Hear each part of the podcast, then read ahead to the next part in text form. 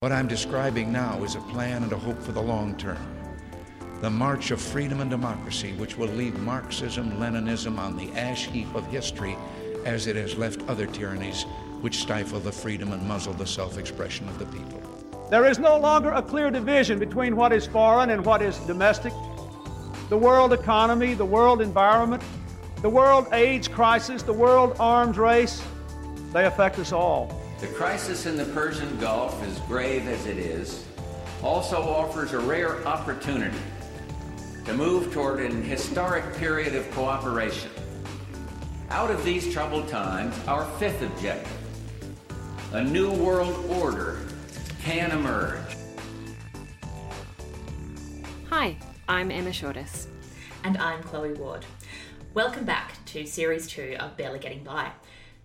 Anyone who listened to the first series of our podcast is probably well aware that Emma and I have a habit of being quite pessimistic about the past, the present, and the future. But I have to say that the events of the last few months have floored even us, and they have exceeded our most pessimistic of expectations. The coronavirus is still sweeping the globe, and we don't know what comes next. But we're going to once again try to use the past to find out a little bit about what the future might look like.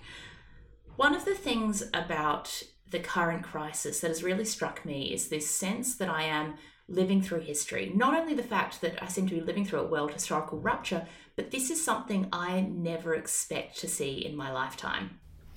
That's right. I think a lot of people share this really weird feeling that, you know, on the one hand, because we're safe and well, things are kind of weirdly mundane and the days are running into each other. But at the same time, we're living through, just as you said, Chloe, this kind of profound historical rupture.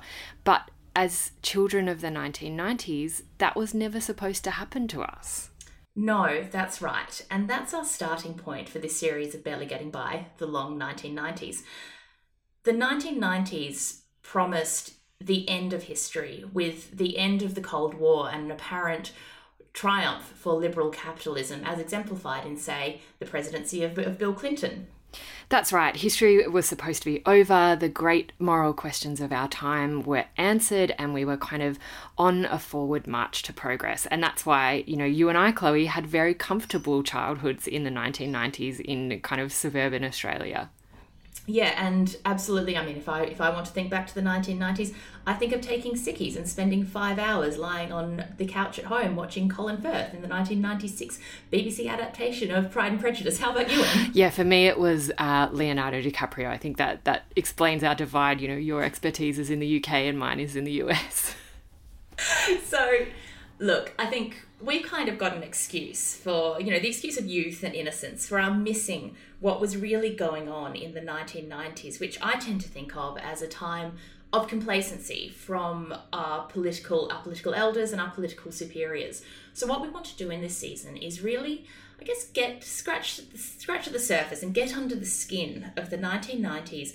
to find out what was going on beneath that veneer of confidence and optimism and also see how perhaps the 1990s led us to this point.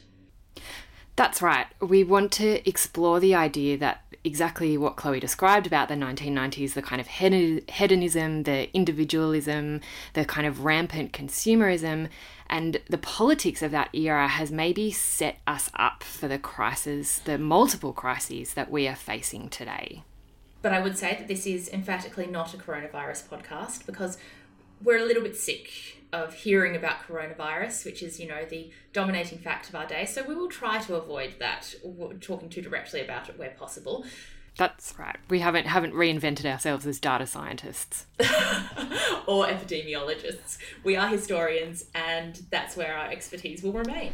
So, we're going to explore the 1990s in detail. We're going to look at politics, at economics, at the environment. Um, I think I'm most looking forward to talking about the Clinton administration, um, which won't surprise anybody. what about you, Chloe? Um, to be honest, I'm pretty psyched for the episode we have coming up on Princess Diana what we're what we're hoping for in this series of Barely Getting By is a nostalgic but not uncritical take on the decade that made us, possibly the decade that made you, and very likely the decade that made the very strange and quite disastrous world that we are living in today. That's right. So the first episode will drop this Wednesday. We hope you'll tune in. Barely Getting By is supported and produced by RMIT University.